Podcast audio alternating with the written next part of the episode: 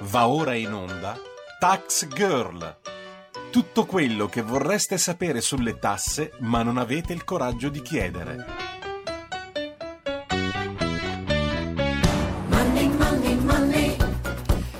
Radio RPL, diamo subito la linea a Giorgia Paccione di Bello. Bentrovata Giorgia. Grazie, ciao. Allora, sì, sento un po' di ritorno. Bene, allora, come vi stavo dicendo, io sono Giorgia Pacione di Bello e questo è Tax Girl, l'appuntamento settimanale di RPL con il fisco. Allora, una settimana che fiscalmente mh, parlando ha visto la prima, per la prima volta l'estrazione della lotteria degli scontrini e soprattutto anche le polemiche che sono ruotate attorno al eh, DL sostegno, mh, che vi ricordo essere l'ex eh, DL Ristori eh, 5. Beh, allora per quanto riguarda la lotteria degli scontrini, che eh, ricordiamo essere insieme al cashback provvedimenti che mirano a sconfiggere l'evasione fiscale, almeno così sono stati pensati eh, dal passato, eh, dai passati esecutivi, sembrerebbe che non siano proprio così apprezzati dagli italiani e più per la precisione stiamo parlando proprio della lotteria degli scontrini. E infatti eh, c'è un report dei giorni scorsi di Confesercenti che ha scritto come nei negozi per ora è proprio un flop. I nostri associati, leggo appunto la nota, ci segnalano che solo il 6% circa dei clienti in media chiede di partecipare. Forse l'incentivo non è accattivante come si credeva. E dunque nelle attività commerciali l'effetto lotteria si è sentito solo nella fase iniziale per eh, l'attenuarsi quasi immediatamente in seguito, eh, in seguito legate appunto alle nuove restrizioni. Ma a scoraggiare i clienti, sottolinea appunto anche Confesercenti, ci sarebbero anche le scarse probabilità di eh, vincita. Si parla di una probabilità su 53 milioni, infatti loro sottolineano come un biglietto di una qualsiasi lotteria, fra virgolette ovviamente normale, che di solito offre una possibilità su 10-11 milioni, è un investimento sicuramente eh, migliore, ma non solo, non solo, perché non finisce qua, perché se vi ricordate mh, qualche puntata fa che abbiamo proprio dedicato al cashback e alla lotteria degli scontrini, l'ospite di Confindustria aveva sottolineato come ehm, tutti questi strumenti, forse, messo comunque come un'ipotesi, forse avrebbero potuto andare ad incrementare i eh, consumi e invece Confesercenti dice che questo non è accaduto. Eh, più che altro ehm, loro dicono l'introduzione della lotteria non ha portato nei negozi lo sperato incremento dei consumi e ad oggi non sembra nemmeno aver generato un maggiore utilizzo della moneta elettronica, già perché ricordiamo che tutto questo era nato anche per incentivare la moneta elettronica, quindi disincentivare il contante, il tutto legato all'evasione, insomma sappiamo tutti il circolo vizioso che poi questo innesca. Su questo fronte continua la nota, eh, però una valutazione esatta è difficile a causa della chiusura forzata di tantissime attività e del rallentamento dei consumi rispetto allo stesso periodo dell'anno mh, mm, precedente. A qualche tempo di distanza dall'avvio, però, sottolinea appunto Confesercenti, la lotteria non sembra aver ancora incontrato l'interesse dei consumatori. Ci chiediamo quindi se abbia ancora senso di perdere risorse in iniziative come questa o il cashback.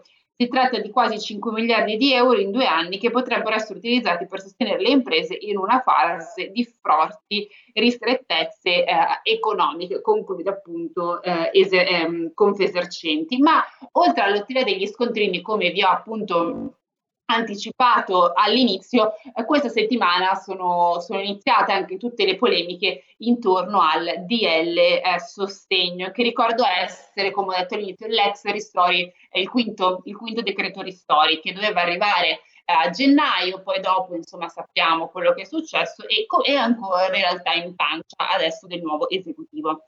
Eh, tarda ad arrivare e ovviamente le imprese palpitano, ma facciamo in realtà un passo indietro del perché c'è così tanta attesa intorno a questo, um, a questo DL.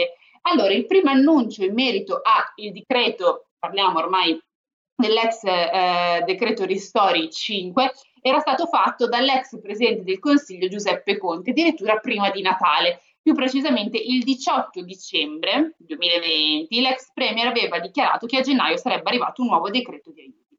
Un mese dopo il Consiglio dei Ministri approvò un nuovo um, scostamento di bilancio di 32 miliardi di euro che sarebbero poi eh, stati usati, che sarebbero dovuti, stati, che sarebbero dovuti, eh, che sarebbero dovuti usare, stamattina un po' di intespamento, eh, appunto all'interno di questo decreto. Um, e questo è stato uno degli ultimi atti, atti quindi questo scostamento del governo uh, Conte 2. Da allora ci sono stati diversi problemi e soprattutto indecisioni su, da parte ovviamente della politica su come spendere questi soldi. Ovviamente anche qui ritorna un po' sol, la solita solfa, più soldi si hanno più eh, si fa fatica e non si sa bene come andarli a allocare e a chi darli. Eh, come sappiamo poi dopo è nata appunto tutta questa crisi di governo che si è conclusa con l'arrivo di Mario Draghi che attualmente è il nuovo premier. Il nuovo esecutivo eh, una delle prime cose, ha cambiato nome al provvedimento, quindi non si chiama più, appunto, come vi ho detto, decreto Rispai 5, ma è decreto ehm, sostegno. Ha tolto anche il criterio del codice etico che era stato tanto criticato dalle varie parti e ha inserito agevolazioni per le partite IVA oltre che per le imprese. Mm, c'è anche ovviamente dentro tutto pacchetto dello stop ai licenziamenti, del prolungamento stop ai licenziamenti, non si è ben capito se è selettivo, in che modo, poi magari lo andremo a chiedere al nostro ospite, eh, quindi aumento continuo della cassa integrazione e anche mm, diciamo c'è anche tutta la questione delle tasse, quindi delle cartelle fiscali, quindi delle, delle varie scadenze che sono state eh, rimandate. Il ritardo quindi del DL sostegno però un problema perché, eh, perché, appunto perché gli ultimi aiuti economici che sono arrivati agli operatori ris- eh, risalgono a gennaio e purtroppo adesso all'inizio del 2021 a causa delle varianti e quindi non riuscendo a debellare il coronavirus si sta procedendo come tutti noi sappiamo a delle nuove chiusure e queste nuove chiusure hanno un impatto non soltanto sui singoli cittadini ma anche su tutte le attività eh, e, economiche. Eh, ma appunto andiamo a vedere qualche numero prima di introdurre il mio ospite. Allora io partirei da proprio Confesercenti, perché Confesercenti ha pubblicato diversi report dove comunque si va a evidenziare come per l'economia e le imprese il bilancio del primo anno di, di pandemia è proprio vero un bollettino di guerra.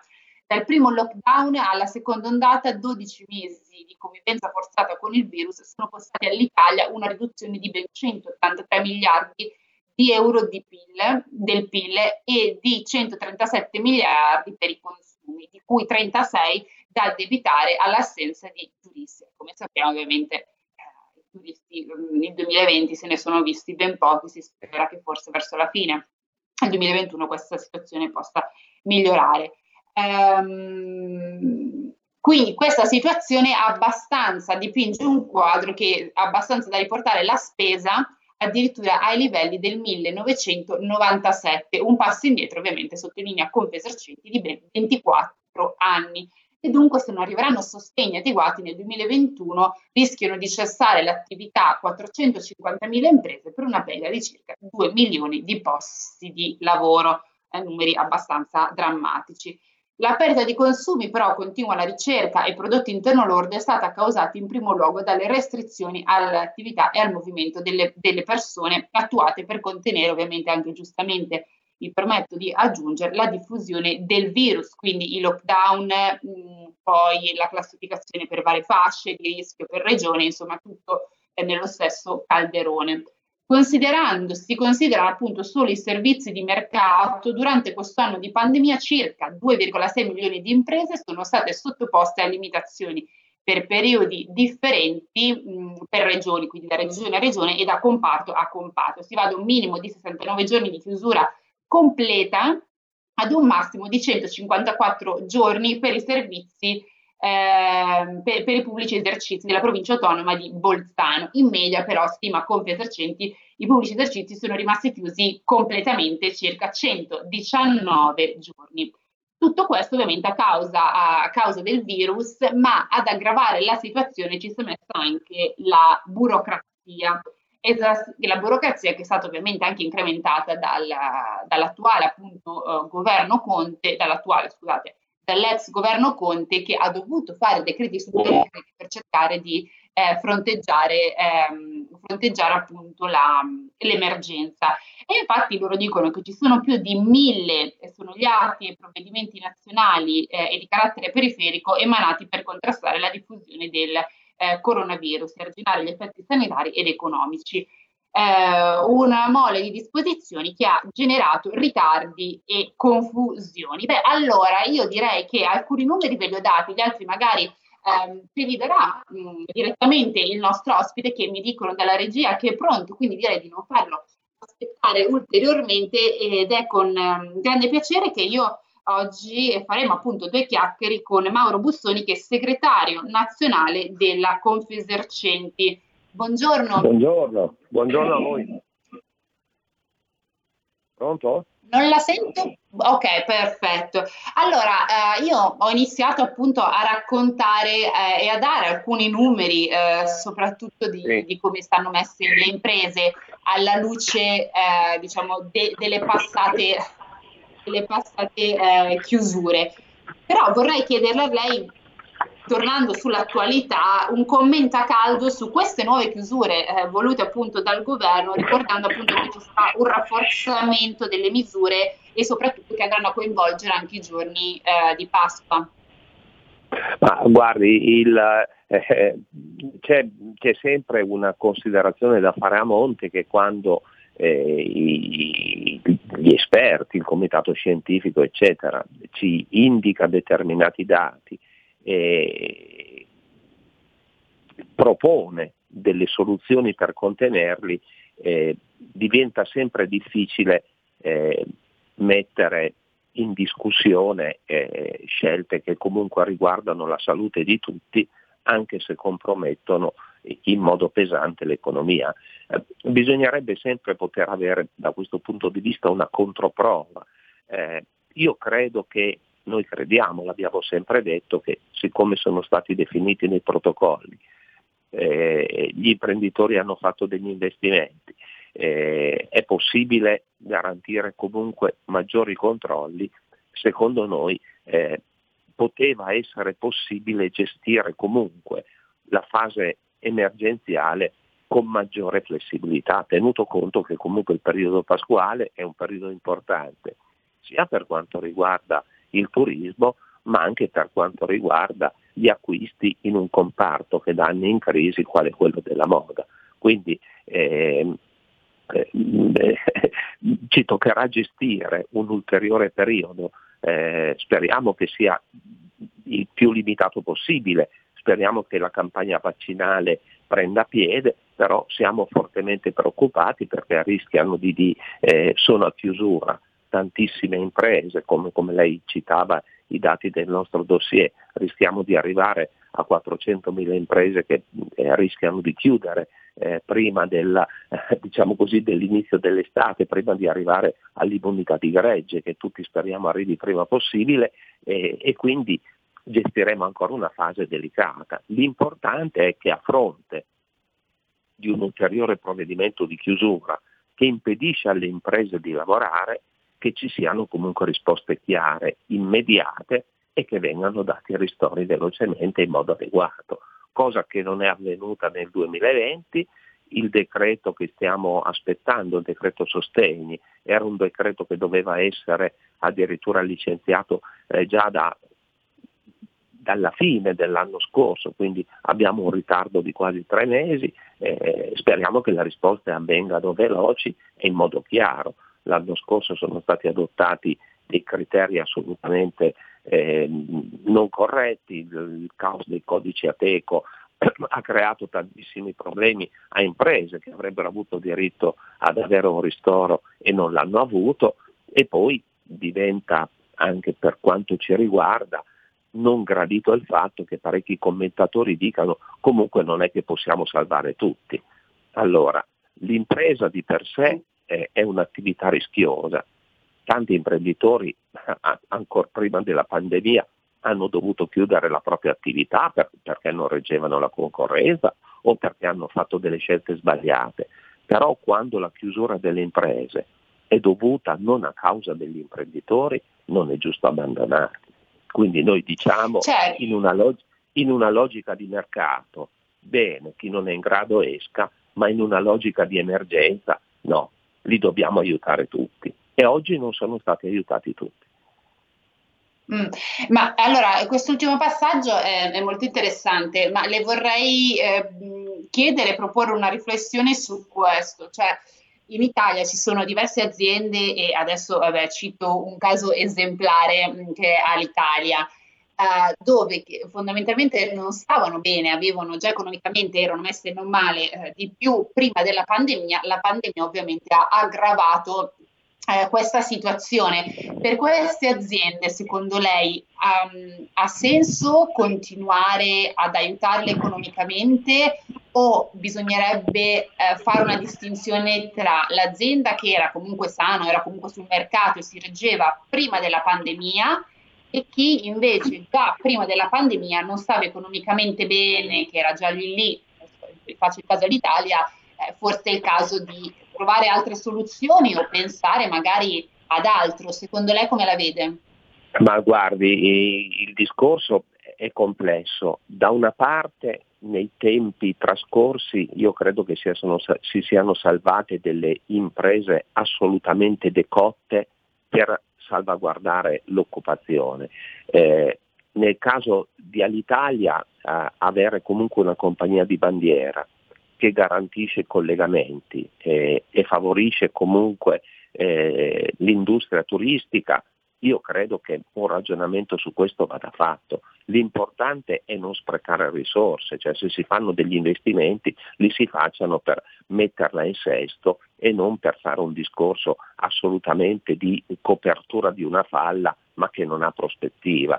Quindi il discorso che io credo eh, eh verso il quale tutti noi dovremmo tendere è quello di fare in modo di garantire comunque le risorse a chi è in grado di garantire un futuro. Cioè, quindi il discorso di Alitalia è un discorso di natura particolare, io credo che valga la pena, valga la pena cercare di avere una compagnia di bandiera nostra proprio legata al turismo per quanto riguarda le imprese ma anche le compagnie aeree in questo periodo ovviamente hanno avuto problemi molto seri, cioè quindi chi è, è stato praticamente impossibilitato a non operare non per cause proprie, io credo che eh, il, eh, un aiuto da parte del, dello Stato, degli Stati, debba essere fatto e, e deve essere dovuto cosa che non è avvenuta cioè, per tutti in Italia fino ad oggi. Non è avvenuta in Italia, certo, beh sì, le compagnie di bandiera, vabbè, devo dire che a causa del turismo, adesso a parte il discorso um, all'Italia, eh, purtroppo in questa pandemia, come abbiamo visto, sono state molto colpite, ma come tutto il comparto del turismo,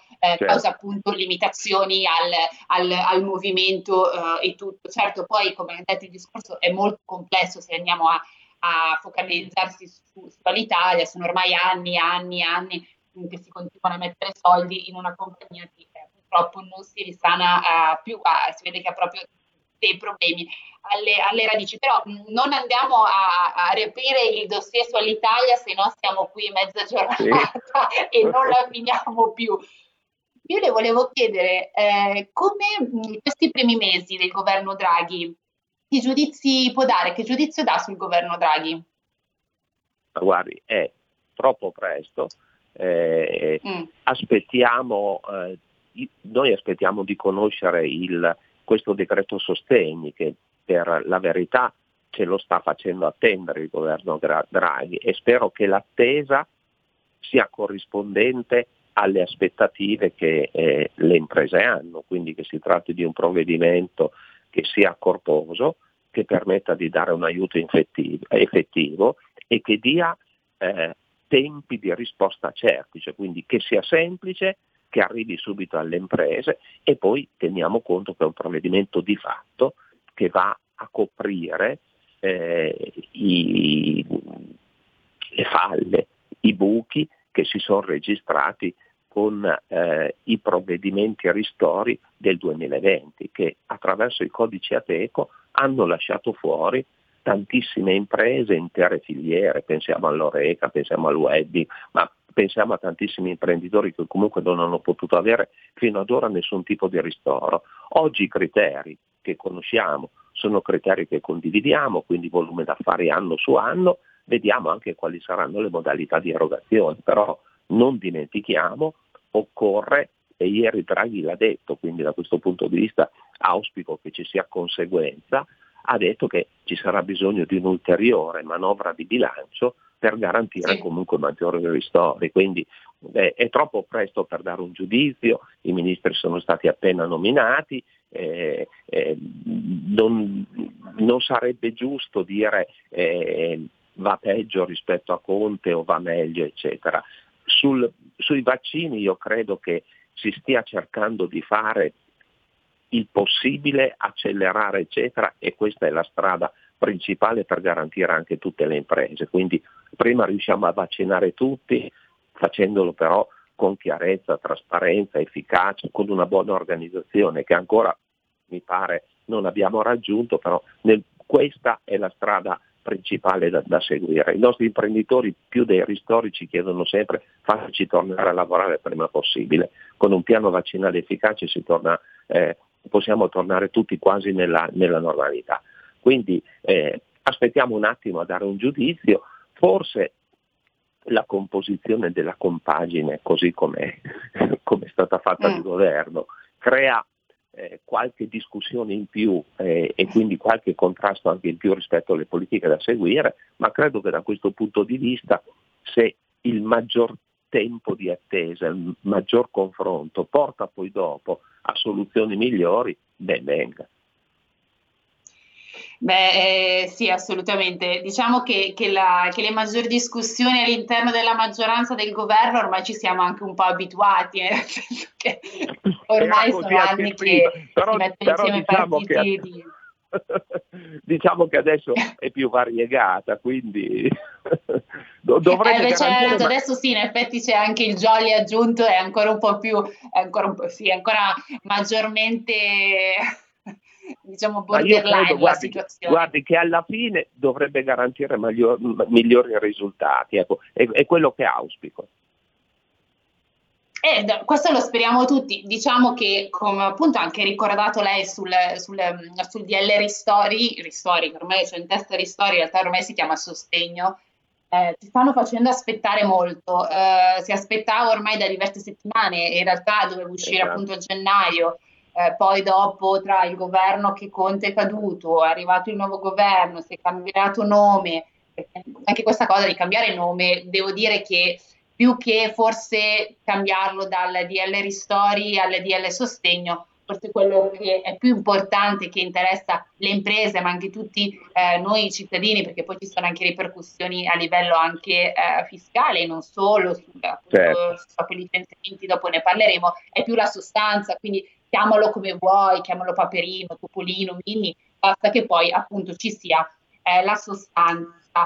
Eh, tra l'altro anche un'altra cosa che lei ha ricordato è che il DL, eh, i vecchi DL ristori non hanno funzionato come dovevano a causa no. appunto dei codici Ateco, adesso sembra che anche lei mi conferma che questa cosa sia stata sradicata, quindi ci sì. sia un nuovo mh, modo di, di, di approcciarsi diciamo, alla crisi e soprattutto che non c'è più quel criterio farraginoso dei mesi che si calcolavano due mesi il, sì, insomma adesso sì, invece sì, anno su esatto. anno. Era, era, il mese di aprile, quello preso a riferimento nel, nel, nel periodo precedente, esatto. quello di marzo. Sì. Esatto, no, no, adesso, esatto. Adesso che, i, che anche lì era una situazione abbastanza eh, Io adesso migliori, la interrompo però. un attimo perché okay. ci vediamo tra po- pro pochi minuti lancio una pubblicità e una canzone, poi siamo ancora da lei per, insomma, che dobbiamo ancora okay. parlare di molte, molte altre cose. A dopo. Va bene, ok. Un grosso abbraccio a tutti quanti da Nadine e Marcus Dardi. In esclusiva su RPL vi presentiamo Mangio, bevo e canto all'italiana dove vi raccontiamo la storia della canzone italiana. Dai Longobardi al 2000. Insieme alla storia di alcuni piatti tipici italiani. E di alcuni vini. Buon ascolto! Ogni sabato dalle 14.30, solo su RPL, la tua radio.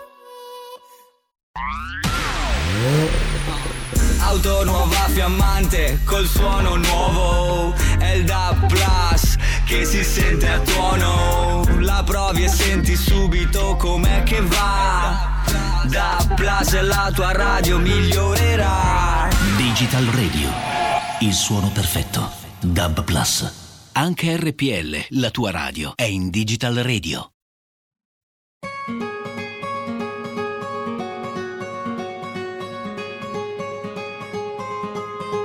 Come stai? Ci siamo presi a invertito le con l'R da fare tutto a tu che fai finta di niente La sorte non gira, dire che in giro mi prende. Sono quello di sempre, ma tu una parte di me. In mezzo a troppi eri la prima della lista. Perso nei tuoi occhi ma ora ti perdo di vista. E anche se dormo sei tu che hai tutti i miei sogni. Non è un Black Friday ogni giorno con Blue Monday. Io non so se tu mi sentirai in radio io. Oh, oh. E non so se un giorno scapperemo da qui. Da qui, da qui. Ora non sei più mia ed io bevo alla tua Giù un'altra sangria, facciamo cin cin Ma io non so che mi risponderai mi ami o no in macchina alza il volume che si alza anche l'umore Di pensieri c'è un fiume, un mare di parole Mento, se dico non ti penso Tu non vieni ma canto di te a ogni concerto ho pulito il marcio che era dentro, versando mille lacrime ed il senso di vuoto che ora sento mi fa riempire pagine. Mi resta di te solo qualche canzone, restimi anche quando resti per le tue. Guardaci che siamo due persone sole ed eravamo una persona solo in due. Che poi tu mi accusi nei discorsi accesi, ormai l'ho capito, non posso capirti. Ma vedi, noi illusi non usciamo illesi. Ho tanto da darti, ma niente da dirti. Io non so se tu mi sentirai in radio. Oh. E non so se un giorno scapperemo da qui, da qui, da qui. Ora non sei più mia ed io bevo alla tua. Giù un'altra sangria, facciamo cin cin Ma io non so che mi risponderai mi ami o no. Non lo so. In macchina alza il volume che si alza anche l'umore Di pensieri c'è un fiume, un mare di parole mento Se dico non ti penso Tu non vieni ma canto Di te ogni concerto. Di te ero perso Ora solo perso. Mi guardo allo specchio Ma c'è il tuo riflesso Stai ascoltando RPL. La tua voce libera, senza filtri né censura. La tua radio. E ridiamo subito la linea a Giorgia Pacione di Bello. Bene, allora, per chi si è appena collegata, state ascoltando Tax Girl e io sono appunto Giorgia Pacione di Bello. Allora, con il nostro ospite, che ricordo essere Mauro Bossoni, segretario generale nazionale di Confesercenti, stavamo parlando del eh, DL sostegno, insomma, delle nuove misure che eh, dovranno arrivare, di quelle passate che non sono andate proprio a buon fine, soprattutto a causa dei codici Ateco, ma non solo. Beh, allora, ehm, stavamo appunto, l'ultima cosa che avevamo anche detto, anzi che aveva detto appunto il, il segretario, erano appunto i vaccini.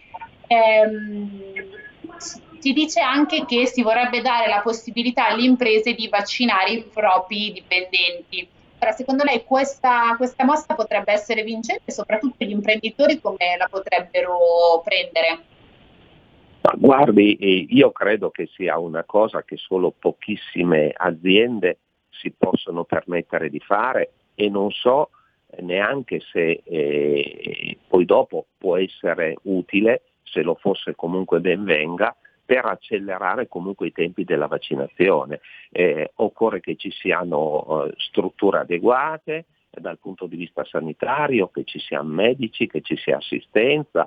Eh, la vicenda del vaccino AstraZeneca ci fa capire che comunque occorre che ci siano comunque persone che siano in grado di intervenire in caso di complicazioni che ci possono sempre essere. Quindi guardi, eh, tutto quello che è possibile fare per accelerare vada fatto, però evitiamo di entrare in una spirale di furbetti.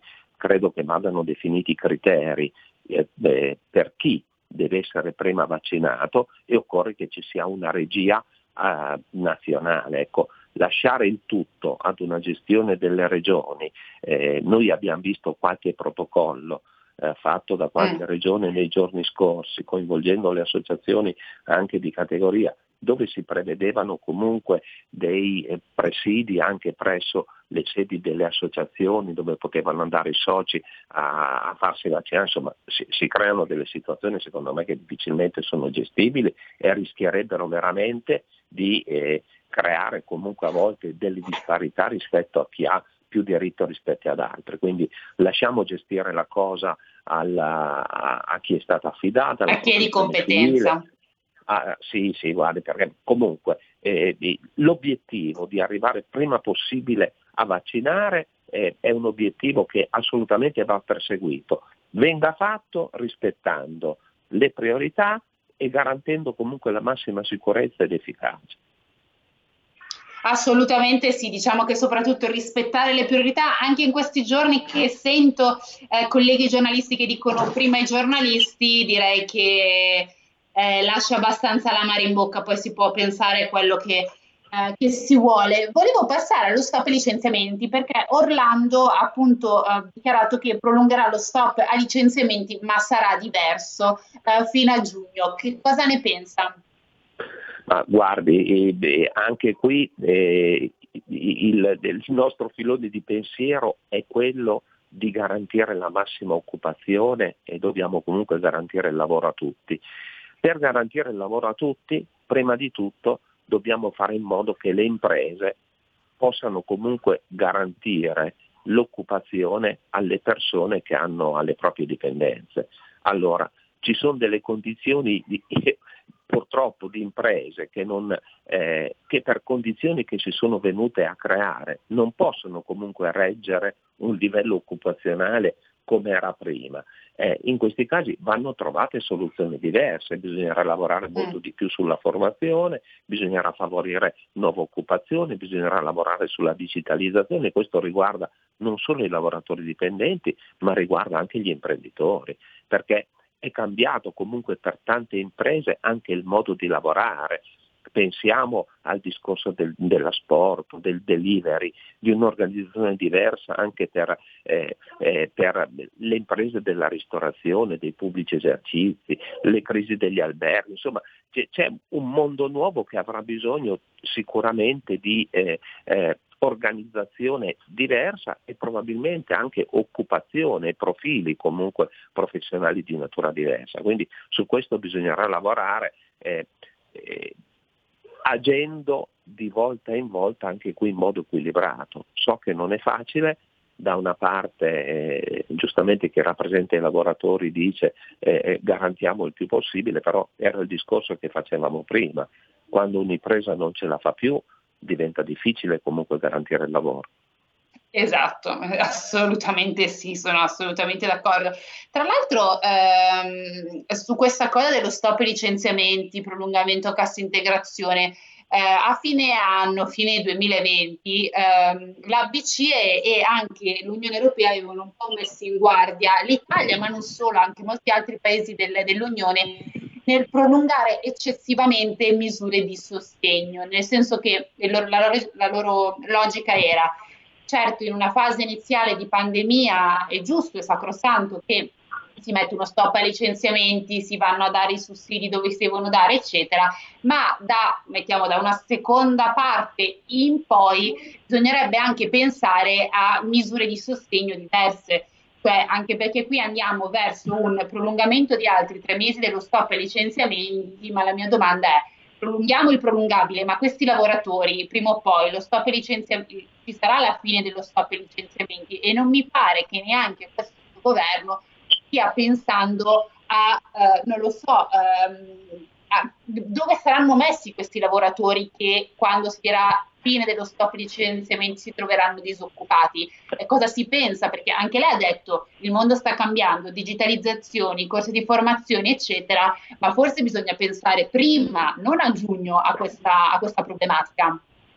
Ma guardi, io le faccio, le, le do un, una cifra immediata, sì. adesso sto andando a memoria, però io credo che fino ad oggi, da quando è iniziata la pandemia, abbiamo perso circa 450.000 lavoratori indipendenti, quindi partita IVA, autonomi, professionisti, eccetera. Questi sono già fuori non avevano nessuna copertura dal punto di vista della, eh, della cassa integrazione e, e, credo che questi numeri, se, se continua così, potrebbero ulteriormente aumentare. È una cifra importante, sono persone che eh, si trovano senza lavoro, avranno le protezioni previste comunque dalla normativa italiana, però ne faccio anche un altro esempio. Altri 15 giorni di chiusura.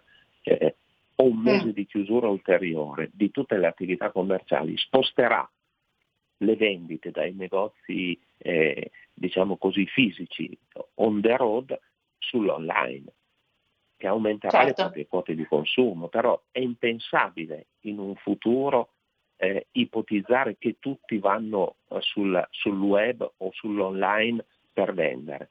Anche qui ci sarà una selezione. Eh, bisognerà cercare di adattarsi al meglio e cercare di cogliere al meglio le opportunità, ma così come dobbiamo pensare al turismo. Noi abbiamo tutta una serie di paesi potenzialmente vicino a noi che possono essere dei competitor importanti. Eh, chi prima riuscirà a garantire comunque sicurezza, eh, innovazione anche dal punto di vista dell'offerta turistica, vincerà la sfida del post-Covid. Noi dobbiamo preoccuparci di questo. Il turismo per noi significa il 15% de- del PIL e il 15% dell'occupazione. È un'industria importantissima. Oltretutto, eh, eh, se riusciremo in estate a riprendere, si riprenderà il turismo balneare, si riprenderà il turismo montano, ma il turismo delle grandi città storiche, Roma, Firenze, eh, Venezia, eh, Milano, sarà un turismo che rimarrà in crisi probabilmente ancora e lì abbiamo bisogno di fare degli interventi straordinari. Eh, le do un altro dato. Fra tutti i sostegni che sono stati dati alle imprese attraverso i decreti ristori, i primi decreti, sì? mediamente alle imprese sono andati 3.000 euro mm. per impresa, perché sono stati erogati 10 miliardi. Eh, sono state circa 3 milioni le imprese che ne hanno beneficiato e questo è l'importo che, che è andato mediamente a tutti. Lei pensa che in altri paesi comunque la quota destinata comunque alle imprese pro capite è stata molto, molto più elevata, cioè quindi poi dopo c'è chi ne ha beneficiato in modo eh, diverso, parliamo sempre di medie, sono quelle del pollo.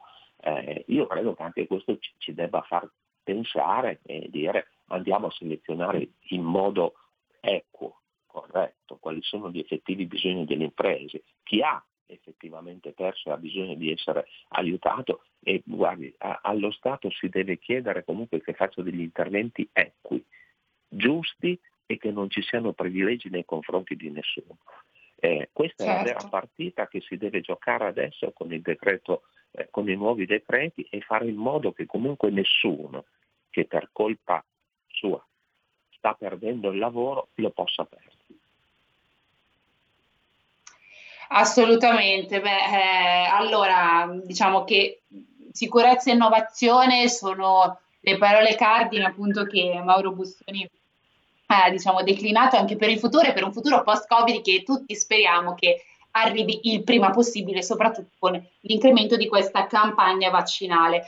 Io ringrazio appunto il segretario generale nazionale di Confesercenti per essere stato con noi questa mattina e per aver risposto appunto eh, alle domande, quindi grazie segretario.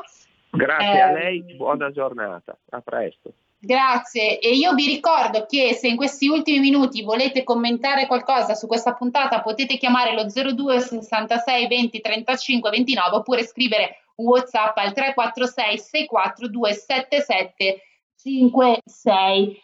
Beh, allora insomma il segretario ci ha dato dei numeri abbastanza, abbastanza drammatici, quindi 450.000 lavoratori mh, dipendenti, quindi autonomi, partiti IVA, che, eh, hanno, eh, che hanno perso il lavoro e, eh, insomma, e adesso in questi 15 giorni insomma, come appunto abbiamo detto, si sposterà l'asse dal fisico all'online, ma mi dicono che c'è una chiamata in arrivo.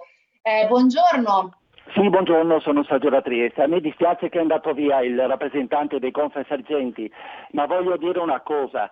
Eh, abbiamo sì. quattro tipi di intervento contro il virus. Allora, le cure domiciliari che funzionano al 100%, la plasmoterapia, i vaccini, poi abbiamo gli anticorpi monoclonali. Ma cosa vogliamo di più?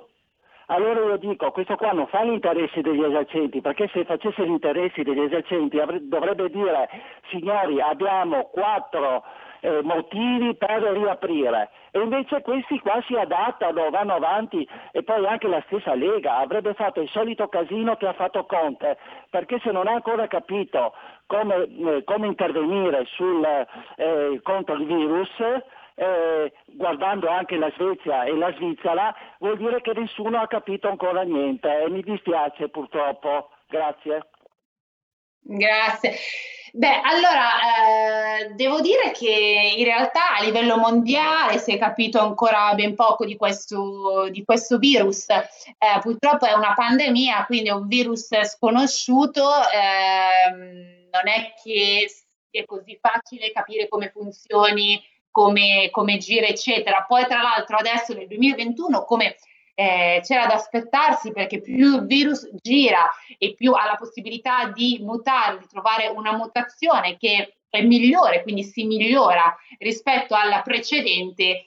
Eh, e ovviamente le mutazioni, come adesso abbiamo quella inglese, poi c'è quella brasiliana, insomma, e adesso forse c'è anche quella indiana, chi più ne ha ne metta, eh, ovviamente sono eh, sono, sono, varianti che aggravano la situazione e che se sono più contagiose, meno contagiose, se alzano il livello di mortalità, insomma, sono, sono drammatiche. Non è che la Lega o l'Italia eh, non ha capito come funziona questo virus, è il mondo che sta ancora cercando di capire come funziona questo virus. Grazie al cielo c'è stata una ricerca scientifica che eh, in un anno sono riusciti a produrre diversi vaccini che adesso stiamo aspettando tutti di, eh, di ricevere. Eh, quindi, eh, in riaprire adesso mi sembra un po' ehm, avventato e anche, eh, e anche folle, mi permetto di dire, perché ci sono persone ancora fragili che non sono ancora state vaccinate perché non si è ancora capito di mettere, come mettere in campo una uh, campagna vaccinale con i controfiocchi. Quindi per favore, adesso tagliamoci nel mondo reale e non iniziamo a dire ah ma si poteva, ah ma qui, ah ma i controlli, perché adesso io vi dico proprio così fuori dai denti, eh, se il governo non avesse chiuso Pasqua e Pasquetta, ne avremmo sentite di cotte e di crude in televisione e i rev party alla Darsena sarebbero stati il minimo. Quindi mh, adesso tiriamoci tutti insieme, forse è l'ultimo sforzo e forse ce la facciamo. Ma adesso, a parte questo, che mi sono anch'io un attimo eh, scaldata, stavamo quindi eh, parlando dei numeri eh, dei, dei, lavoratori, quindi di quanti eh, purtroppo stanno continuando a perdere il lavoro, del fatto che ci sono delle nuove misure restrittive che eh, ragazzi nessuno si diverte a dire eh, da lunedì eh, mezza Italia in zona rossa.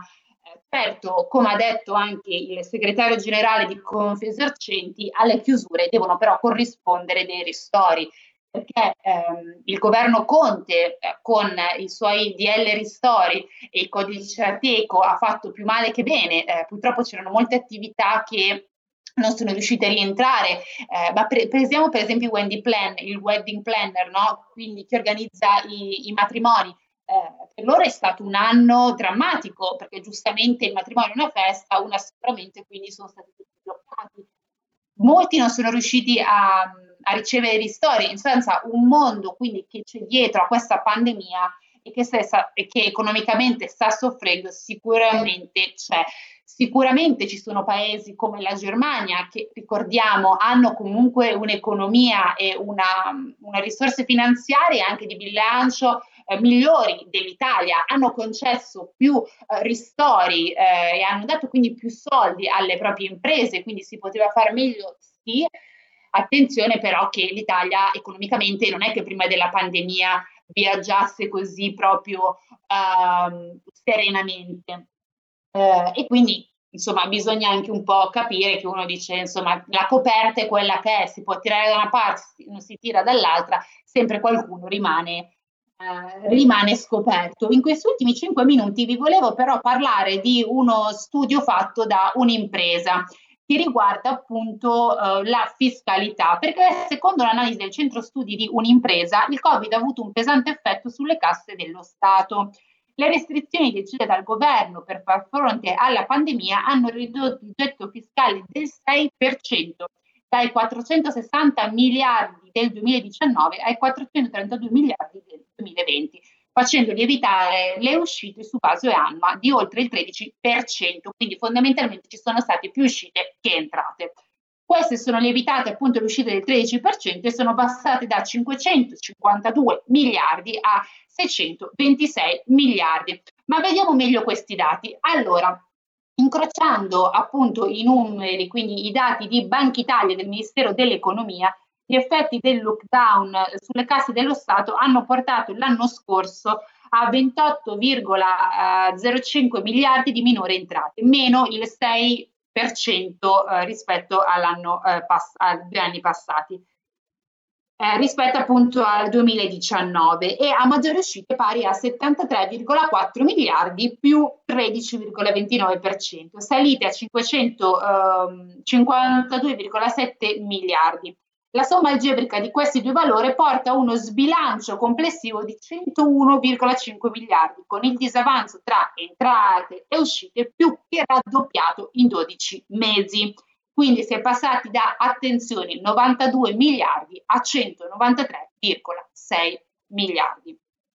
E qui arriva il tassello sul nostro debito pubblico, che come sappiamo è già un tasso dolente. Il debito pubblico alla fine dello scorso anno è arrivato a quota 2.569 miliardi di euro, con un'impennata di 159,3 miliardi. Parliamo del più 6,61% rispetto al 2019 quando il debito era cresciuto di soli, mettiamoli tra virgolette, 29,5 miliardi, quindi ha avuto comunque un aumento dell'1,2% rispetto ovviamente all'anno precedente ancora, che era il 2018. Eh, ma non solo, perché l'anno scorso il debito è cresciuto in media di 13,2 miliardi al mese, quindi ragazzi al mese abbiamo speso un bel po' di soldini, un ritmo ben più sostenuto rispetto ai 2,4 miliardi mensili del 2019 e ai 4,3 miliardi del mese del 2018. I mesi più colpiti ovviamente sul fronte delle entrate nel 2020 sono state aprile, maggio, giugno e ottobre con riduzioni del gettito rispettivamente di 6,2 miliardi, eh, di 6,2 miliardi, 9,4 miliardi, 6,4 miliardi e altri 6 miliardi appunto nell'ultimo mese di ottobre. Cali degli incassi più contenuti invece si sono registrati a marzo, luglio e dicembre. Beh, mesi, eh, io direi più che altro luglio e dicembre, luglio quando mh, c'era stata comunque una riapertura e a dicembre che poi c'erano state quelle chiusure soprattutto nel periodo Ehm,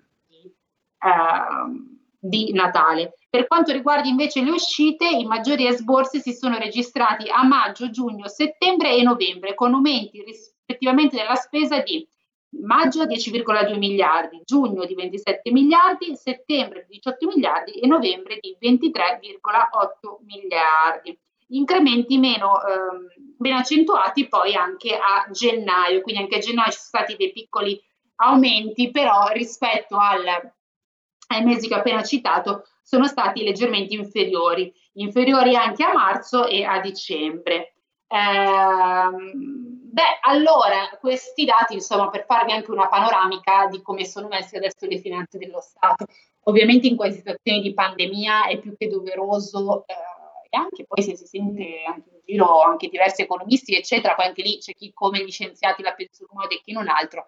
Uh, però in questo momento di pandemia di indebitarsi fino ovviamente al, a, a, quanto si può eh, per cercare di aiutare mh, tutta la fascia delle, delle, imprese, perché ricordiamo che più imprese falliscono, più lavoratori perdono il posto di, eh, di lavoro. Bene, allora noi siamo addirittura di arrivo per questa puntata, devo dire, molto densa e anche intensa e a mio parere anche molto interessante. Spero che anche a voi la, l'abbiate trovata interessante, spero soprattutto che eh, sia riuscita a darvi alcuni spunti di riflessione per, eh, per, questo weekend in famiglia, ehm, quindi sul, sulle nuove misure su soprattutto l'economia italiana come va e le imprese come vanno. Io vi ringrazio sempre di ascoltarmi, ci vediamo sabato prossimo con una puntata che credo di potervi anticipare, se non ci sono cambiamenti parleremo di criptovalute. Quindi state pronti e buon weekend a tutti. Avete ascoltato Tax Girl. It's a rich man's world.